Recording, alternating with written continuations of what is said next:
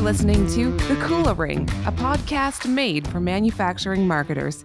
Here are Carmen Perry and Jeff White. Welcome to the Kula Ring. My name is Jeff White, and joining us today on this special episode at the ManufacturED Summit is uh, Paul Wellener from Deloitte.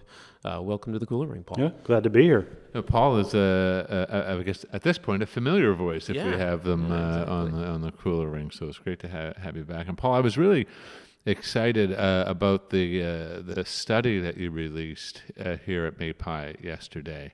Um, around smart factory adoption. I just I wonder if we could just start with you telling us a, few of the key findings from the study, and then we can maybe dive into it a little bit further.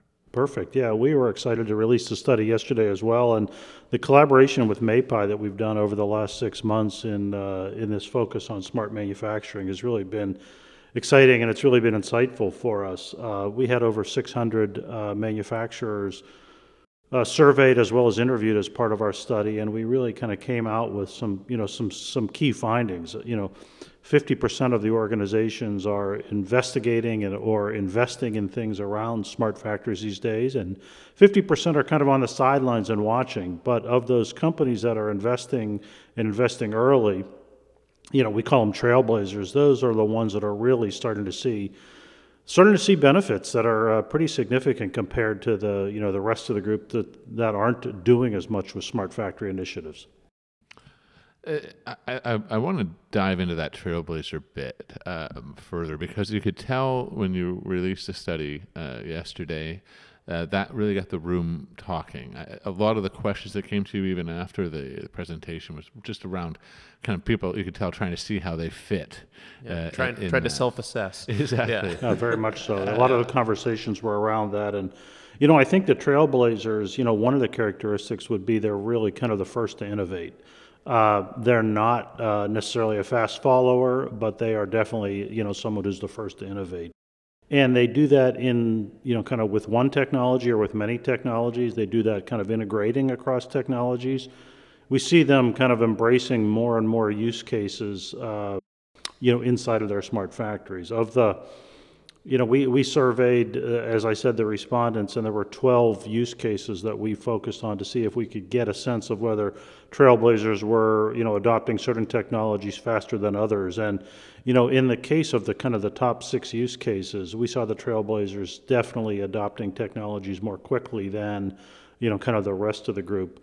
Uh, we also saw from an investment standpoint, they're investing at basically twice the rate uh, you know, kind of assuming flat budgets for factories and manufacturing type investments, they're investing at twice the rate of the kind of the, the, the rest of the group as it relates to kind of smart technology. So I think that was another insight. Um, there are also ones that, as they organize themselves to do smart factory initiatives, they're much more a kind of combination of top down and bottom up. They're not the bottom up grassroots efforts that are kind of one cell, one manufacturing line, one plant at a time.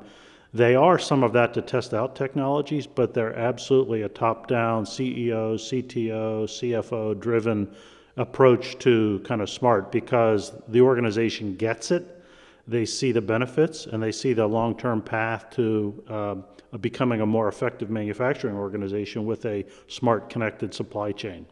I thought that came across loud and clear. You could tell that the organizations that were being identified as trailblazers, uh, just the importance they placed on it based upon who they put around the table. Yeah, Um, the very fact that the C-suite is, is at the table and considering the digital transformation, smart factory implementation, you know, just tells you that that you know it is an important initiative across the whole org. Well, and they know they know it's important. The CEO knows it's important because they see the connectedness of it as well. They see the ability to connect to the customer side of things as well as to the supplier side of things inside of a smart factory and a smart organization. You know, when you start talking about the Trailblazers being the first to innovate, uh, and now they're they're really starting to see some traction and get some results, it leads me to the you know I, I don't think we always think of uh, industrial manufacturers being the first to do anything. Frankly, um, they would I think sometimes look in the mirror and say they ought to be faster in a wide range of their operations and businesses. So I'm just curious. It seems like if they do struggle to get started, uh, has the study identified any suggestions for how what are the first next steps for those ones who maybe haven't uh, gotten started with smart factory technology at this point? Well, I, you know, there there are uh, certain things that we see people using a lot of, and they might be used in the office and not in the factory. And there are technologies that you can start small with, where you might have experience in your organization already with, you know, the cloud or already with kind of analytics that gets applied to various different use cases. But there are definitely ways to start small. And, you know, we, we, we don't think you should do a, a big bang effort. We did not see the study kind of supporting people doing a big bang effort of trying to do many, many things at once inside of a factor. We saw kind of starting small as a, as a key element. Uh, building a foundation of you know successes that enable you to then grow that uh, that base of kind of starting small into something larger. And then you know the thing that we've seen uh, people really focus on is the is the talent and the the people associated with it. These strategies, you know, will fail if the people are not bought in and not engaged, you know, kind of across the board. So it's a combination of kind of the right technology and the right strategy to go implement. You know, again, the starting small and scaling, but also having the right people and the right capabilities around the table. Paul, I really thank you for uh, just briefly introducing the study uh, to our listeners today. Uh, I, am sure they can in some way contact Deloitte if uh, our, our, listeners want to uh, to learn more. Uh, about your, your, your work in this space, it's fascinating. I will say this completely uh, tangential point is in addition to uh, the presentation and the report yesterday, uh, probably the biggest uh, talk of the town at the conference were those uh, peanut butter cups that were at the Deloitte booth uh, yesterday. So I don't know. I was it, baking those most I, of the I morning. I did yeah. not know to which extent you were responsible for that. So I just wanted to highlight that and thank you on behalf of conference attendees everywhere because it, Even Stephen brought it up in our it, conversation. It's been repeated yeah. often. Yeah. yeah. yeah. Thanks so much, Paul. Appreciate Thank you. Are your digital marketing efforts bringing in too many junk leads? Stop wasting time and distracting your sales team. Account based marketing can help give your marketing strategy the laser focus on qualified buyers that you need to increase your pipeline velocity, close more deals, and grow your business faster. We've created a sample manufacturing ABM plan to help you get started. Download the sample manufacturing ABM plan at bit.ly slash sample ABM. That's bit.ly slash sample ABM. Coming to you from the ManufacturED Summit in Chicago, Illinois. And joining us right now, we have Dr. Gary Bertoline. And Dr. Bertoline is the Dean of the Purdue Polytechnic Institute. Welcome to the Kula Ring. Oh, thank you very much. You know, I, I found it uh, great when you said, look, uh, let's sum it up. You're just on a mission to basically reinvent, change um, uh, education and how we uh, educate, uh, and you just happen to get to be a dean as, as your side job almost. Yeah, that's actually very true. Um, I don't know what it is about me. I've been, I think I've been pre-wired to do this. I actually remember being in high school and sitting in a study hall writing down what I didn't like about high school and how I should change it. I'm dead serious, okay? Uh, because I hated school, all right? I'm, I think I'm a pretty creative person and I was just too constrained. Okay, when I got to college, I got into a technical discipline, and I really did well, and I loved it because I had the freedom to, you know, and I had an outlet for my creativity, right? And um, I, I kind of got into this role where I liked education, I love learning, I love reading, and I just kept on getting more education, and you know, so I ended up at Purdue University uh, serving as a dean, but um, something transformational happened to me um, just recently, actually, when uh, President Daniels at Purdue became the president about eight years ago. Um, I had some ideas about what we should be doing both in K through 12 and higher education. And President Daniels, if you don't know, was the governor of Indiana, and he has and had no academic background, and so I think I caught him off guard, and he thought it was a good idea, and he allowed me to start experimenting. But uh, at the end of the day, I think I'm um, an evangelist for changing education in the nation. let's talk about that change, the change that you want to see, the change that you feel is required. How would you, how would you begin to describe that? I'd begin to describe it by um, compare it with the automobile that you drive today with the Model T. Um, and not just, well, I mean, think all the features that you have, okay, and all the things you can do with a modern automobile. Um, most automobiles are connected to the internet, right? If you have a recent model. Um, there's sensors that'll tell you if your tires are low. The sophistication of that technology, of that um, piece of technology, is much greater than the Model T was. Here's the key our education system was set up for the Model T. the, the K through 12 system and the higher education system, as you see it today, is much closer reflecting the Model T than it does the modern automobile. And that's the best way of, of thinking about it. And so um, you do not get out of your car and get in the front and use a crank to start the engine, right? So why do we stand up and lecture? Why are we limited to th- three credit hour courses?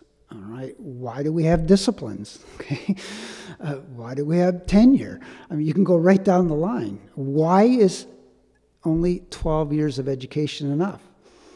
As I said earlier in my presentation, I asked the question so, what was the name of the prophet and the name of the mountain um, where the stone tablet came from that said that a high school education is all you need?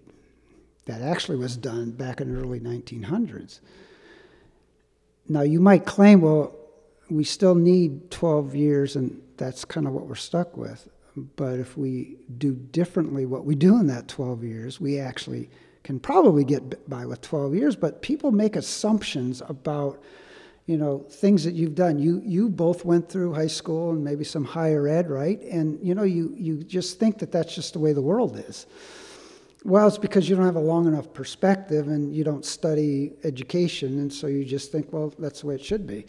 But who's to say that someone can't uh, get a high school education and, and um, an equivalent of a high school education in nine years and move on? I mean, some of our most successful entrepreneurs, as you know, um, have no college education. All right, might be a, a heretic for someone that's mm. livelihood is is higher ed, but I mean, who says that that's the right time period, okay? And because what we know about the science of learning now compared to the 1900s is to stuff everyone through the same system and to think that that's going to be um, good enough for the future, I just think you're dead wrong. And of course, uh, I mean, even if you just work on the numbers, you know, if your life expectancy is 70, and you're spending 12 years of that you know there's a ratio there. And as life expectancy now goes to over 100 or what have you well you know in some ways yes we might be getting we may be able to do more in less time but then there may be even an argument to be spending more time uh, as a percentage of uh, one's life uh, or keep the percentage consistent at the very least, which would mean spending more years. Yeah, and so I mean, we have a presidential candidate right now that says everyone should get thousand dollars a month. I think it is, or whatever. Um, maybe we should only be working four days a week as a as an option, and we just pay more. Um, and and so it, it it allows more workers into the workforce. If we, if everyone's afraid about you know. Um, you know, the machines are going to replace all the jobs, well, the ones remaining, we can have more people working on it because the wealth that's being created. I mean, the, the whole idea around technology and industry is we, we actually become better at doing what we're doing. Actually, if you look at it, our companies in this nation are extremely um, uh, do, doing well. I mean, they, they are, their profits are higher than ever. I mean, they're not under any stress, okay? I mean, something, there's a disconnect here, all right, where everyone's kind of running around talking about all these problems, yet our companies are doing fine, okay? Yeah, there's a labor shortage, and of course, there's, all, there's little pressures here and there. But overall, the companies are doing well. It's because we're much more efficient because of the technologies. And again, you know, who says a 40 hour work, where's the stone tablet that says we work 40 hours a week? Yeah. I, I, just, you know, that's what I'm talking about. You have to open up your mind that we're living in a totally different age. And, and it's a transformational time that's being driven by these transformational technologies that are now starting to merge. And it's the integration of those. And part of my evangelism is to get people to wake up the next day thinking that they're in a different world. Um, and until you understand that, you really cannot contextualize all the pressures that we are having in society and some of the problems that we're having because the root cause is because of the technological transformation that's going on. And, and you can just look at historical precedent. The first industrial revolution was extremely disruptive. We had people moving from the country into the cities because that's where the jobs were, right? And then automation started, and people thought they were losing jobs. Well, some people were, but there was others that were making the machines. Someone had to make the machines, so there's there's a transfer of jobs and skills. We need a society that can react to that through its educational system. And so instead of guaranteeing jobs, why don't we guarantee education? If you lose a job, we will retrain you and you will have a skill set that is uh, going to serve you well. The problem is if you're living to 100 and because of uh, technology changing so rapidly, you might ha- actually have to change careers. To think you're going to stay in the same career is fallacy because those careers, in many cases, are going to go away, unless you're at the very high end of the food chain kind of thing, right? Mm-hmm. But the general workforce, they're literally going to have to go from one career to another. And we as a society have to figure out how we do that. In the past, we've always done it through the education system. And you speak of uh, the requirement for teaching methods to change, uh, and as well as perhaps the, the what we teach needs to change. Let's just unpack both of those. So the how we teach actually is just as important um, as the subject matter. And so, you know, there's a lot of need for cybersecurity experts, right? Yeah, okay, so let's get more people in cybersecurity. But what's more important, in my opinion, is actually how we teach. The dirty, dark secret in our nation is that 40% of, of um, kids that go on to college um, never finish. Can you imagine running a business where 40% of your product fails? And somehow, you know, we just don't um, realize that this having huge impact. There's the student debt piece because of that. Um, it's the root cause is not the 40%. It's very hard to blame the individual person. Obviously, there's stories where you can come up where someone just decided to, you know, not wake up and go to class. okay? But the fact is, is they're ill prepared. Uh, and that's our K through 12 system, which we need to work on. But the methodologies uh, have to change because the methodologies that we see mostly in education were developed back in the Model T era. And the Model T era said that, you know, if you had a high school education, you could read, write, and do a little bit of calculating, that was enough to go work for Ford or whatever, right? Um, that obviously isn't enough because the machines are much more sophisticated now, and the expectations of that particular job is much higher. And so the methodologies have to change based on 120 years of research that's gone into how humans learn. And we are not maximizing that. And it's because our system keeps on preparing teachers um, to uh, teach the way they have been taught for generations. And um, the example I give that I believe is just as serious is that if I was a medical doctor and I used bloodletting as a technique to, you know, cure some disease, I'd be kicked out, right? Why is it okay for um, teachers to take their 50 minutes, one hour, and lecture? Okay? When it's been proven. Uh, there's a meta study that was done a few years ago that looked at over 250 research uh, papers, um, and those papers are all about active learning compared with lecture. And every one of them said that active learning is better than bloodletting. okay? And how, how, how can we keep on getting away with this? Okay? So there has to be an accountability. And so what we've tried to do is we create accountability through standardized tests. The problem is, is that's not the problem. The problem is the teaching methodologies. Focus on what is happening in the classroom and less on what the score is later. Because we think that by creating some kind of test that the system will change is wrong. I mean, we, it's just not education. I mean, you do that with about anything. If, if you put some metric on, that doesn't automatically mean that the system is going to change at the same time, right? Right. Right? I mean, the car industry, I mean, if we were to hold to our fuel standards that were in the Obama administration, for example, all the internal combustion engine companies decided they were going to make their internal combustion engines more efficient. Did any one of them say, now we're going to go all electric? They would have solved the problem, right? Right? You see what Yeah, I'm saying? exactly. Okay? It's because we live within, you know, what we know. Construct of that, yeah. Yes, and that's why you have to have a transformational mindset. It's not incremental. It's too late to do incremental.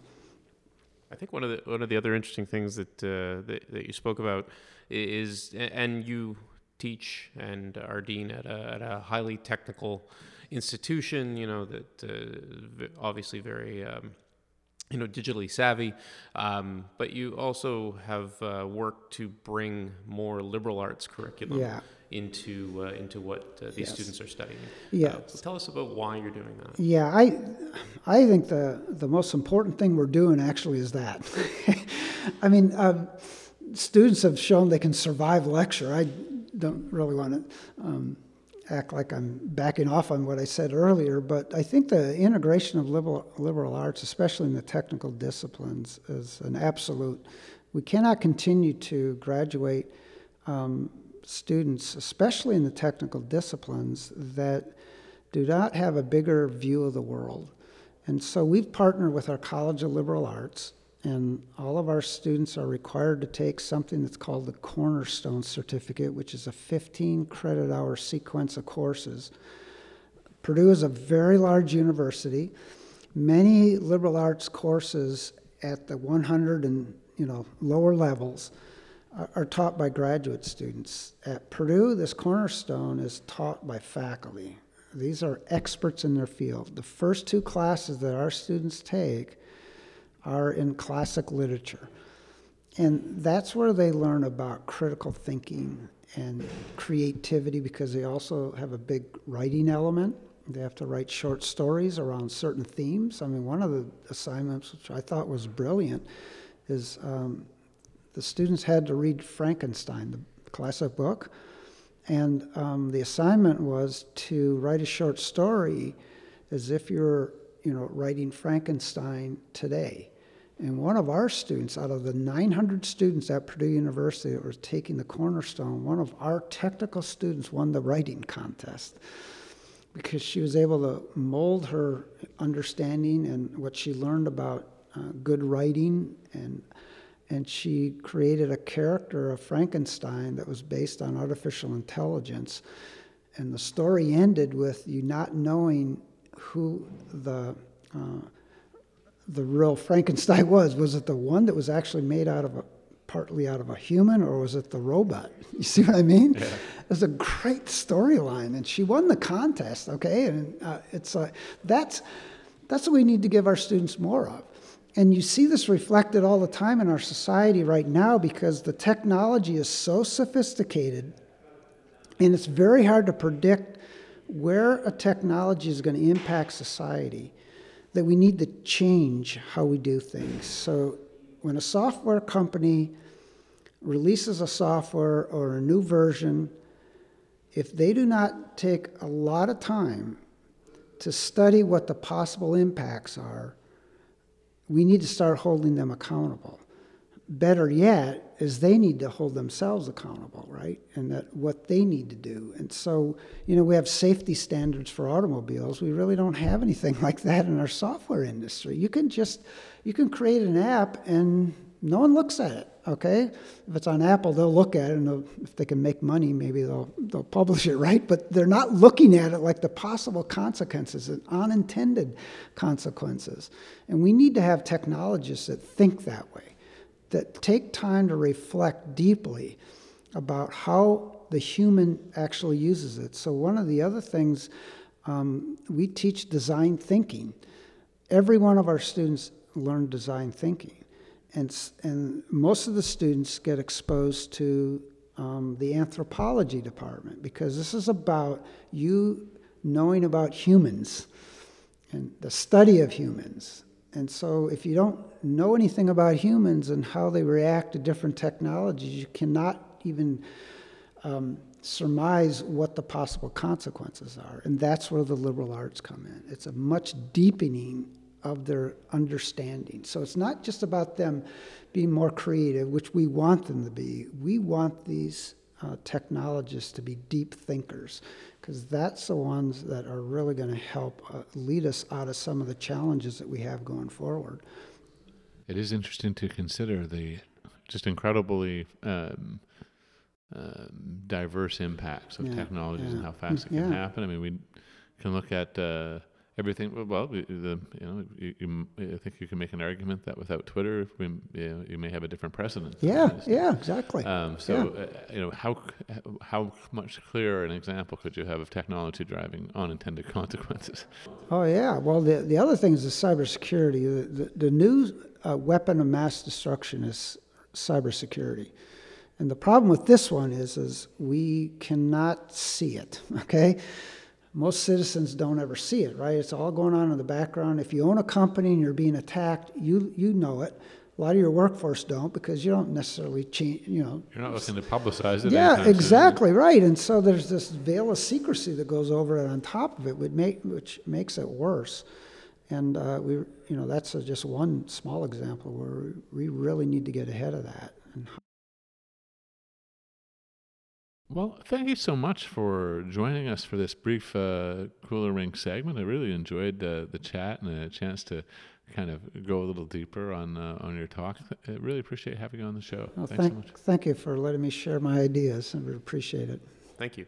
Are your digital marketing efforts bringing in too many junk leads? Stop wasting time and distracting your sales team. Account based marketing can help give your marketing strategy the laser focus on qualified buyers that you need to increase your pipeline velocity, close more deals, and grow your business faster. We've created a sample manufacturing ABM plan to help you get started. Download the sample manufacturing ABM plan at bit.ly slash sample ABM. That's bit.ly slash sample ABM. Kula Ring coming to you from the ManufacturED Summit in Chicago, Illinois. Joining us on this episode is Raj Batra, the president of digital industries at Siemens USA. Welcome to the Kula Ring, Raj. Thank you. Good to be here. Really great to be chatting with you today, Raj. I uh, just really uh, enjoyed your, your presentation at the conference today. I thought that you um, had a very uh, uh, concise and easy to digest, frankly, uh, way of uh,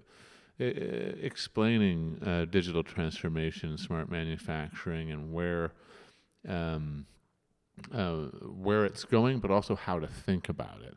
I wonder if you might just take our listeners through a bit of a just a highlight or a brief few minutes fly through or flyby of your of your talk, just give us some context. So, you know, we talked today about jumpstarting the, the, the digital evolution in U.S. manufacturing, and that, that's really critical because as manufacturing becomes more relevant stateside, you know, and people want mass customized goods, they want it now. They don't want to wait for the last generation of products on ships to to uh, you know because consumer preferences are changing very rapidly. So you know if you're waiting 18 or 24 months to get your product, and designs have changed, preferences have changed. You know you see that a lot in the apparel industry. Um, it's it's uh, you know it's just not uh, the way the consumer is moving. So this mass customization in every part of our business requires that you're manufacturing in the locality that you're in. I mean it's very important. And of course we have a you know political environment right now where tariffs are in play and there's retaliatory tariffs, and so uh, that that probably uh, drove a different level of fear with large enterprise corporations about you know is it just in vogue to really go to a low cost country and manufacture for being a low cost country. So this all moved into my talk, which was about you know how do we up the game in in manufacturing here in the country, better quality, more customization, more flexibility, um, and and what does it take to do that? So jumpstarting di- digital evolution, in my view, is really using digital manufacturing practices to get an edge, to be able to design, to simulate, to do things virtually before you do things physically. And there's a lot of work and detail that can be worked out when you virtualize manufacturing processes. Not just the design of a product, but also virtualizing how your manufacturing environment is going to be laid out, and then virtualizing how the manufacturing environment performs. So this is all being done before you physically go to put robots on a line, or before you go physically do things in a in a manufacturing environment. And then there are tremendous gains. You know, we we today showed a, a number of use cases uh, and a number of videos and examples of uh, companies that um, are doing doing it from you know the paint industry, uh, where they can make any variation of any product, to uh, companies that are entering into the automobile industry, which is a very capital intensive business. And uh, but using digitalization capability, they, they saw that they can get a first mover advantage, better margins, better prices, and uh, a better quality product. Yeah, the case studies were incredibly powerful um, one Southeast Asian car manufacturer who just um, I think stood up their entire production facility in what was it 20, 21 months today? Yeah, so so they cut the development time in half, um, and can produce any buildable combination of that product digitally. Um, so no line is purpose built just for one car, you know, any color, any variant. Uh, so cut the time in half, cut the engineering time in half, and you know, for them, time to market becomes important. So if you have a great product and you have great innovation around your product and you can deliver it, uh, you're going to capitalize on better margins, a first mover advantage, uh, and and that is going to disrupt somebody else that's in the industry. They can't do it that fast. Yeah, exactly, and and I, I found the uh, the stat that you had shared uh, around the uh, Dulux Paint factory in. Uh, Australia, yes, yeah. Ninety-nine point nine nine nine nine percent quality. Yeah. You know, to yeah. zero, almost zero defects. Yeah. Basically. Yeah, and uh, you know, I, and I think uh, that that was Dulux, so we can publicly talk about the names here. But you know, Dulux used to build a, you know produce a big batch of paint, and that paint was dispensed. And today they've cut that batch in, you know, in, in one fiftieth of its proportion, so they can produce any color, any variant, uh, any combination. You can imagine how many pigments and colors there are when people order paint for their interior exterior environments and so they, they may not have to have a purpose built line for this they can use the same line with a lot of advancements in technology and modeling and simulation to um, you know really make the manufacturing environment much more efficient I uh, I wonder if we might just talk about what might be standing in the way, or what are some of the barriers, I guess, to embracing uh, this. Because I mean, we're talking about use cases that uh, to be fair, uh, Southeast Asia and uh, yes, Australia. In Australia, um, arguably a lot of similarities maybe between Australia's uh, economy and more North American context, uh, sure. to be fair as well. So I guess let's talk about it just uh, as, as, we conclude our time together, just um, around kind of the U.S. manufacturing specifically and kind of that approach and what is required, maybe how they ought to be thinking about it. Yeah. So, you, you, know, I, I think we have a unique construct in U.S. manufacturing in that we're not, we don't put up a lot of green fields of anything, right? So I, I'm not going to say it doesn't happen at all, but, you know, we have Teslas, we have good examples of companies that have put up chemical plants, but it's just not the mainstream of what we do. And, and, and you know, part of that, I, I would say, is manufacturing historically hasn't really been strategic to the enterprise in the US. So if you were a public company CEO and you were thinking about manufacturing goods, I mean, it was always in your the back of your mind to to find a low cost environment to do it. You know, and that was the metric of success in manufacturing. You know, and we lost, in my view, a number of years in developments and innovations on the factory floor to be able to do that. Um, you know, 2008 uh, in, in the crisis put us in a position where, you know, even in the auto industry, we were building a lot of trucks and, and we just couldn't repurpose fast enough to small fuel efficient vehicles. and uh, you know it created a big, big underabsorption uh, factor inside of, of, of, U.S. companies. So, um, so I think generationally we lost a few. Uh, you know, we lost you know a few decades in innovations in manufacturing because we were moving things out to low cost countries, and and I think today, fast forward to today, manufacturing has become a competitive weapon in the environment. So that means if you can design your product the right way and manufacture it with high efficiency, which means when you control your design and you link your manufacturing process to that design, uh, and you do this all on a digital backbone. That means you can control the products, you can change variations, you can decide on what the ergonomics of the factory are going to look like. I mean, how do you position things? Um, you know, you can do that by trial and error. That's a very expensive, painful procedure. So today, technology lets us do that. One, I, and I would say, you know, companies are really companies are realizing the quest to be more profitable, that they have to manufacture with great efficiency, you know, high quality rates, and mass customizations in play. People want things now. I mean, I mean think, you know, take a look at the apparel industry. I mean, I I, I watched my son uh, order a pair of Nike shoes, and uh, he, he just didn't order what was in Foot Locker. He ordered what he wanted to order. He went online and customized it and had something embroidered on the back, and that was going to be delivered to him in a few weeks. And you know, his taste might change between now and the delivery. Exactly. you know, yeah, yeah, we, we, which they probably will. You know, so so he has to reorder. Yeah. But uh, but but that just shows you in something very simple. You know, in a consumer environment, how how the preferences are changing so fast. And to be able to uh, respond to that and adapt to it, you have to have capability of, of personalizing and mass customizing. And the only way to do that is more advanced technology in the manufacturing floor. Uh, and and that's, that's, that's certainly apparel, uh, cars, automobiles. Uh, you know, when you order certain cars, you, you know, it's now a, a set of millions of buildable combinations that you order. You know, you don't just take what's off the lot, and that's that's changing with this next generation that that, that buys. Uh, so, so I think all of these, and then the current political administration. I mean, there's a you know the corporate tax rate cut. There's a lot more impetus to manufacture stateside, and and to do that, we want to manufacture high value, high technology goods. And I think those environments really require substantial investments and advancements in manufacturing, and we have to catch up in the few decades that we lost.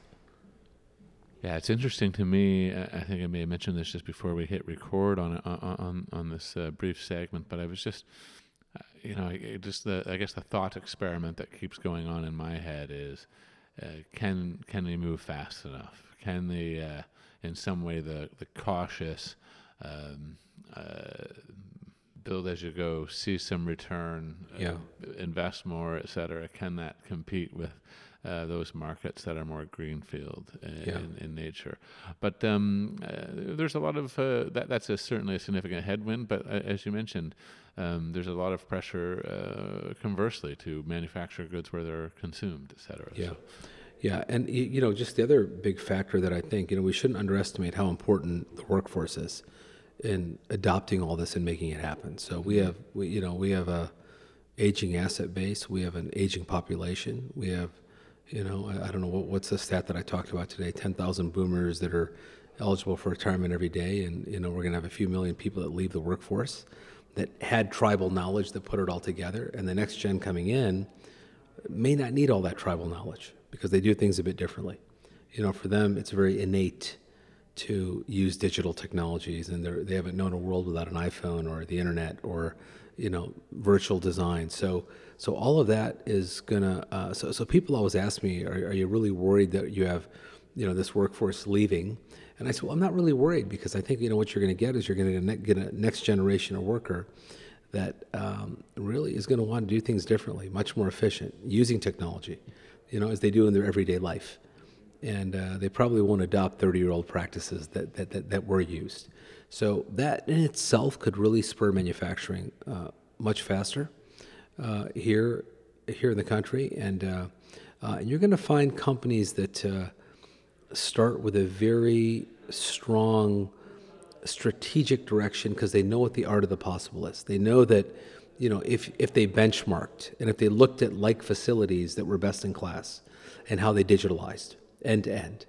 Um, and then they saw the gains out of it. Then you start working backwards to integrate that into your framework right? And so you'll find companies, and they may not be all the classic ones, They may be smaller ones that, that come out and and start dominating in, in goods and, and, and you know you see it every day, right? You see it in the consumer environment every day. I mean, look at all the disruptions you've seen. You know, smart speakers, wireless speakers. I mean, your you know your classic speaker manufacturer somehow just got disrupted. You know, you know you don't see the classic guys selling wired speakers anymore. They just weren't fast enough to adopt their strong position into uh, what the consumers wanted now. And, uh, and, and that, that's just a, cl- and you see it in the consumer environment very rampantly, and it's finding its way into the manufacturing environment very quickly. And it's all about margins. You know, companies want to make more money, they want to capitalize on their IP, they want to capitalize on getting their goods to market faster. So I, I think these are all the dynamics, in my view, that are supporting more advancements in digitalization. It's also obviously driving a significant increase in the requirement for software developers, Right. CX, UX designers, kind of bringing those things together with hardware products that previously required no software. Right. You know, and it's changing the, the work environment uh, as well as uh, you know the goods and services that we end up buying. Yeah, you know, the value contribution of software in development of products has grown exponentially over the past decade. So, um, you know, when we think about designing plants and, and designing products and using digital tools to do it and using virtualization, um, it's, you know, people couldn't have imagined a decade ago what value software would play in making that happen. And, uh, and today, you know, you see it, it's rampant everywhere. And now, you know, you can go into the cloud.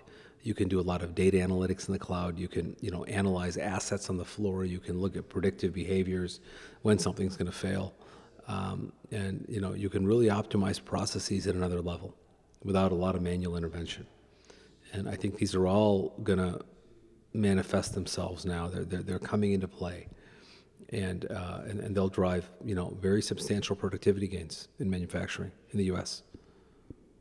I think uh, I, I, I think we should end the episode there. It just seems like a you know, frankly, you can hear enough doom and gloom sometimes about skill shortages and things of that nature. And I I like Raj's uh, manufacturing Optimism renaissance approach, and yeah. optimism. yes.